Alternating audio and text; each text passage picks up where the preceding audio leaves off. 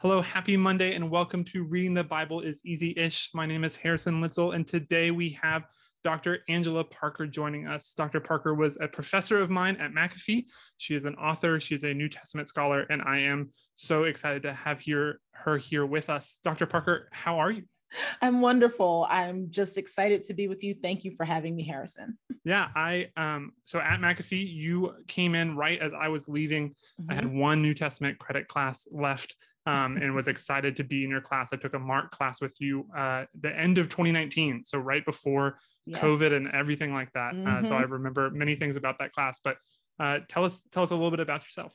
Sure. Well, as you said, I am assistant professor of New Testament and Greek at Mercer University's McAfee School of Theology. I've been there since 2019, so that I'm completing my third year here previously i was at the seattle school of theology and psychology in seattle washington where i was assistant professor of biblical studies there. Most of my work centers around paul and gospel of mark womanist interpretation also some post-colonial theory african american hermeneutics.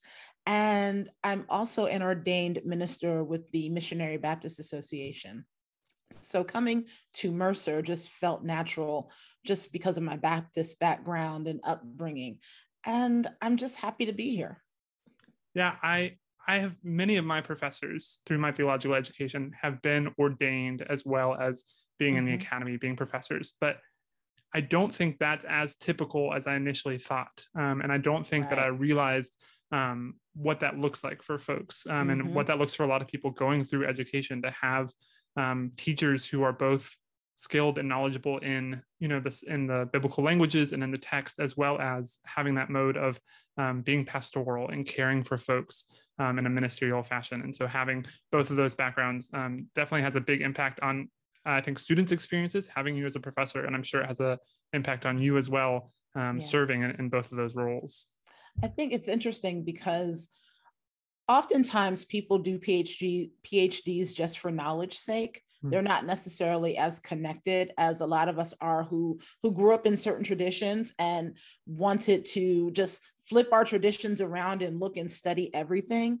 and so as i think about my life and being over on this side now i love the fact that i've had the opportunity to think deeply about my faith and still come out on the other side with faith intact, but expanded faith, as I would call it. Mm, yeah, that's great. Thank you for that. You're welcome. So, Dr. Parker, tell us uh, what is your relationship to the Bible? Uh, what is it like mm-hmm. for you to read the Bible? What habits do you have when engaging with Scripture? So, for me, engaging with the Bible, I would say falls on a multitude of levels. I have my devotional periods where something comes to me and I just want to reread and meditate on, chew on it without looking. Uh, I, I won't lie. I always look at the Greek text. now, I will not lie and say I always look at the Hebrew text. I often look at the Septuagint text of the Hebrew Bible because I just I feel more comfortable in that world as opposed to living or looking at the Hebrew text. So my relationship to the Bible is both devotional and academic and sometimes those lines blur. I cannot say that I have specific devotional time where I'm reading an English translation and making notes in a journal. That's not exactly my practice. My practice is more thinking through text and thinking through just my relationship with the spirit as I think about my relationship with Christ and my relationship with God, and then reading and engaging text. But I also think about all of these texts with regards to, to the Bible in relationship to community. So I probably overthink community opposed to individuality. I overthink community and often think about now, what is God telling me that I should be doing in community as I'm engaging the biblical text? And so when I think about my relationship to the Bible, it's still very thoughtful, still very still heady sometimes in academic, but always landing with the questions, okay, now what am I supposed to do with this in community? Because I believe of the, I believe that the Bible is the way that's pointing to God, I'm not the a big fan of thinking about the Bible as God, or you know, mm-hmm. we say the word of God for the people of God, thanks be to God. And we say that in our liturgical setting. And I agree with that, but I don't think the Bible is God. I think mm-hmm. the Bible points to God. So that's my relationship with the Bible as I think about, okay, God, how are how am I learning about you? And how am I now to act in community? Yeah. Yeah. I talking about the the Bible being the word of God and pointing us to God, but not being God. In uh, in the church that I've been a part of the past couple of years at uh, Smoke Rise, uh, what they often say is um, for the word of God in scripture, for the word of God among us, for the word of God within us. Thanks mm-hmm. be to mm-hmm. God. And I always appreciated that because it pointed to, I think exactly what you're saying of yes, this this text points us to God, but it is not in of itself God. It is one right. way in which we look to God. Um, and I really appreciate that way of kind of framing it. Um, and then yeah t- thinking about the way the bible operates in community and how it points us mm-hmm. to community um, can be so helpful even in just these conversations i've had on this podcast it it keeps me from going down a rabbit hole that isn't as helpful as it could be um, just by hearing other people's questions and the way that it strikes other people. Um, i think that the bible is meant to be in community and so keeping mm-hmm. that at the front of our minds um, is helpful. Are there are there any other tools or resources that you often um, use in your reading of the bible something that you uh, reach for most quickly i probably reach for a dictionary most quickly because i don't remember every single greek word of course in new testament or septuagint so i often do have my two sources i usually have a bauer danker Arndt and gingrich lexicon mm-hmm. which is labeled the BDAG in academic language and I also have a Liddell Scott uh, lexicon usually right next to me. I like the BDAG because it is specifically geared toward Christian texts. However, I like the Liddell Scott because it's not just Christian texts, it's texts outside in the greater Greek world. So you can get different understandings of word nuance and meaning if you're reading if you're reading outside of just the Christian text. So I like those are the my main resources for just thinking through words as I'm reading Bible and thinking, okay, what are some of the nuances of the of the language here as I'm thinking about what does God, what would God have me to do? Yeah, yeah. So as you are a New Testament scholar, now we will be in the New Testament today. Uh, we've we've we're going with First Corinthians chapter 10, verses 1 through 13 will be our passage. Um, I will be reading out the NRSV. Um, as we talked about before, I would love to read out the Greek, but it's just not going to happen, um, especially with no preparation. And so I will be reading out the NRSV for us today. Um, mm-hmm. after we read through the passage, we'll set our timer for five minutes um, and see what we're able to come up with in that time. Cool. So here we are, First Corinthians chapter 10, verses 1 through 13. I do not want you to I do not want you to be unaware, brothers and sisters, that our ancestors were all under the cloud and all passed through the sea, and all were baptized into Moses in the cloud and in the sea, and all ate the spiritual food, and all drank the spiritual drink, for they drank from the spiritual rock that followed them, and the rock was Christ. Nevertheless, God was not pleased with most of them, and they were struck down in the wilderness. Now, these things occurred as examples for us, so that we might not desire evil as they did. Do not become idolaters as some of them did. As it is written, the people sat down to eat and drink, and they rose up to play. We must not indulge in sexual immorality, as some of them did, and 23,000 fell in a single day. We, not, we must not put Christ to the test, as some of them did, and were destroyed by serpents. And do not complain, as some of them did, and were destroyed by the destroyer. These things happened to them to serve as an example, and they were written down to instruct us, on whom the ends of the age have come. So if you think you are standing, watch out that you do not fall. No testing has overtaken you that is not uncommon to everyone. God is faithful, and he will not let you be tested beyond your strength. But with the testing, he will also provide the way out so that you may be able to endure it. Hmm. Okay, Dr. Parker, right. I'm going to set our timer for five minutes. And I'm going to ask you what what stands out to you from that passage? What grabbed a hold of you? I think two things. First of all, being baptized in the cloud mm. and being baptized as they are going through just wilderness and and issues. I think and also the idea of that rock following them. Mm. So it's like the baptism occurs and then the rock begins to follow. And what does it mean to be baptized into something and then have the the ten the tactile rock that Mm. you're following or is being followed, which is Christ.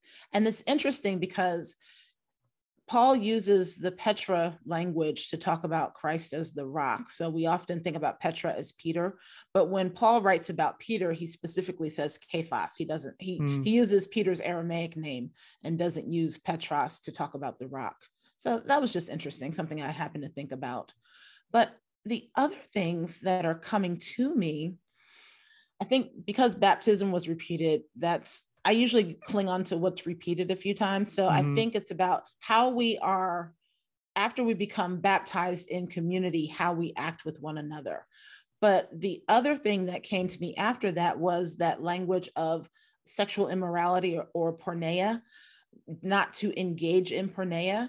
And as I think about First Corinthians, I think about just the whole background of First Corinthians because the Corinth church was a church that was located in what I would call a happening city in the um, Aegean Sea, the Athene, yeah, like Athens is to the right, and they're on an isthmus out away from Greece, but they're still connected to Greece.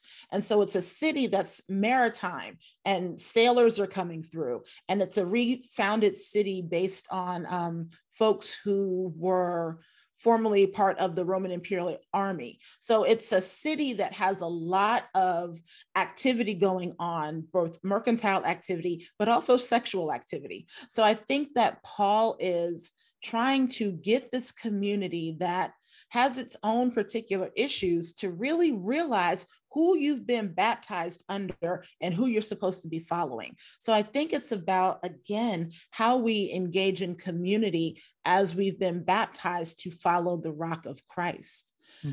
And then I think the other thing is at verse seven, he says, um, you're not supposed to become idolatry people, so worshipers of idols. I'm reminded that in First Corinthians 6 9, that's also one of those vices that will not allow you to inherit the kingdom of, of God. And so I'm thinking about just how Paul is trying to remind the folks of what it means to be a part of God's kingdom as opposed to being a part of the Roman imperial kingdom. And the idolatry, the way the word is set up, it's actually like worship of idols. Uh, the, the Greek term for worship is usually the Greek verb latreo.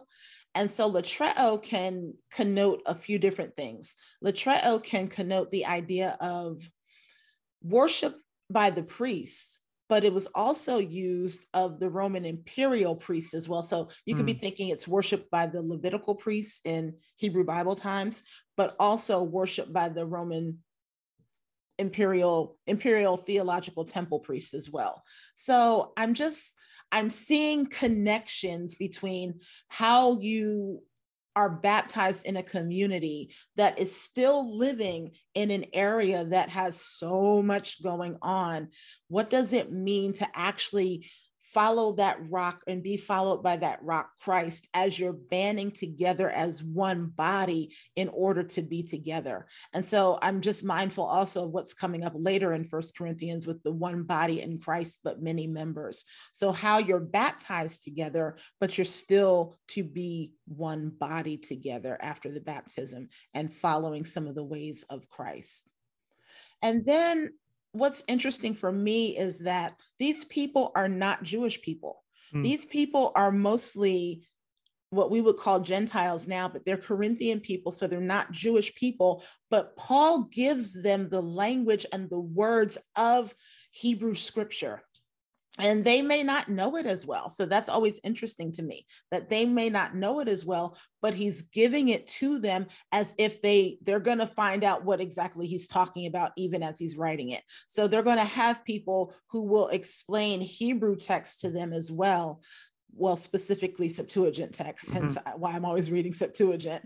But there will have people explaining to them Septuagint ch- ch- uh, text and how they're also baptized into the, I would say, the memory bank, the cultural memory bank of Hebrew folks of the Israelites because Paul is using that language and almost baptizing them into that as mm. well, which is interesting to think about because, you know, in Galatians, we have that conversation of do we need to be circumcised? So they're not being circumcised, but they're still taking on the language of, of the Old Testament. So I think that's fascinating too, because these are not Hebrew people, these are not Jewish people. Yeah, what I hear from you and, and kind of what struck me about this passage as well is I hear all these different things being woven together, right? Mm-hmm. I hear mm-hmm. this the history of the of the Hebrew people, and I hadn't considered the fact that these the people Paul's writing to are not themselves Jewish, that this is not their ethnic or cultural identity, that he is, you know, as you said, baptizing them into this community. Mm-hmm. Um, and I think because it was what we were talking about, kind of coming into this passage of the idea of community, of the, this idea that when you are baptized into this that now this is your history this is your people this is your god this is how we are to live together um, and the kind of broad nature of that but also mm-hmm. the particular nature of who paul's writing to as you were talking about he's writing to the people of corinth they are in a particular city with right. particular struggles with particular culture with particular community and and mm-hmm. i think that's something that we always see with paul is that some of what he's talking about is broad and big and some of what he's talking about is so specific and without yes an awareness of who he's writing to and the culture around what's going on, we can we can mix we can miss that mix of broad and particular um, and, and mm-hmm. kind of what's happening there. Um, I'm just always struck by how dense uh, the epistles are. Paul's writing is there's just always so much, and there's some of it I recognize and jumps out to me, and some of it I'm like, I, I know I've read this before, but I can't remember when, and I don't know what's happening here, and it just hits all so fast together but yes. with all of that we are uh, we are up with our five minutes. Our five minutes have has come and gone but um there was just this passage was as i was reading it i was like i thought we were going to stop at least three times in this passage that we had come to the end of the thought but there's just so much there.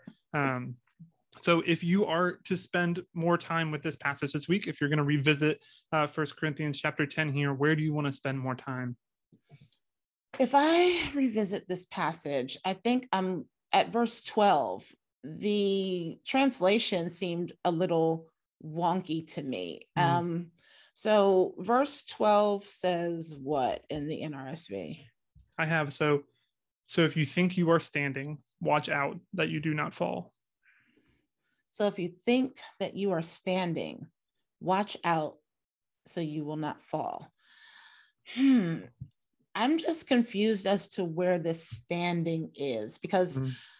it to me it's it's almost like Paul says so so you think you're something mm. or you think you will be something watch out that you do not fall. So I'm not sure if standing is a good translation for that particular verse because it doesn't seem like it almost seems like Paul's saying, so if you think that you are something, watch out so that you don't fall. I don't, I'm not sure about the standing language for that translation. So that's where I would I would begin to study a little bit more as to Paul having his particular conversation with the Corinthian people, and I'm specifically thinking now First Corinthians chapters one through four, where he's talking about wisdom and talking about Christ and Christ's wisdom and the wisdom of the world, but the wisdom of the world is not Christ's world. So I almost feel as though he's probably saying something more like, if you still think you're so wise, watch out that you don't fall. Mm. So that would be something that I would ponder a little bit more. Okay. I think I think I'm gonna keep reading in this chapter. Um, I recognize verse 13, this idea mm-hmm. that God will not uh, let you be tested beyond your strength, and I and I've I've heard that outside of this chapter a lot. Um, I've heard it quoted, I've heard it said, I've heard it taught on, um, and and hearing it at the end of this passage here made me curious of what's about to come next because um, mm-hmm. it's it's become obvious to me um, that I've heard it only outside of its context. I don't think I've ever really heard it taught within oh. its context, and so I want to know what's what's coming next. Um, I feel yes. like I have half a little bit more of the story now, and I want I want a little bit more. Mm-hmm, um, mm-hmm. this idea that Paul just went through this list of all these people who perished and lost their lives because of things they did and choices they made. And then at the end, he says, But don't worry, you'll always have a way out. Um, yeah. it, it's not as strong of a promise um, after listing all these different ways that people uh, were not able to to keep going. Um, so I'm interested by that. Interesting. Yes, I'll I'll look at that too. well, Dr. Parker, thank you again so much for for joining us. Um, if folks want to connect with you and your work and your ministry, uh, how can they do that? So they can do that by Twitter, ANP22Fab. Again, ANP22Fab. And you can also find me on Facebook. Uh, you can find me at the Mercer University website. And you can also check out my book, If God Still Breathes, Why Can't I? Black Lives Matter and Biblical Authority on Amazon and Eerdmans. So I have a copy of your book here. Um, I I recommend it to all of our listeners, to everybody. Um, I read it. I actually I listened to the audiobook uh, last year because um, that's how I do most of my book reading these days. But yes. um, I really appreciated it. It has um, some of your story in it. It has some kind of um, overarching looks at um, at race and the Christian faith, and it also has some deep biblical work, um, mm-hmm. which is something that I feel like I haven't done a lot of uh, looking at Greek text and looking um, at uh, the Bible in that way since my time in seminary. It reminded me mm-hmm. of being in a seminary classroom, and I really appreciated that. Um, and still being in a way that was accessible um, to me, not having the Greek text in front of me. Um, so, thank you for this book, and we will uh, link it uh, in the show notes for anybody who would be interested in that. Um, that is all of the time we have today. Uh, if you've made it this far with us, we ask that you like, subscribe, um, let other folks know about reading the Bible as easy-ish so they can join along with us in the future. And until we see you next week, keep on reading the Bible.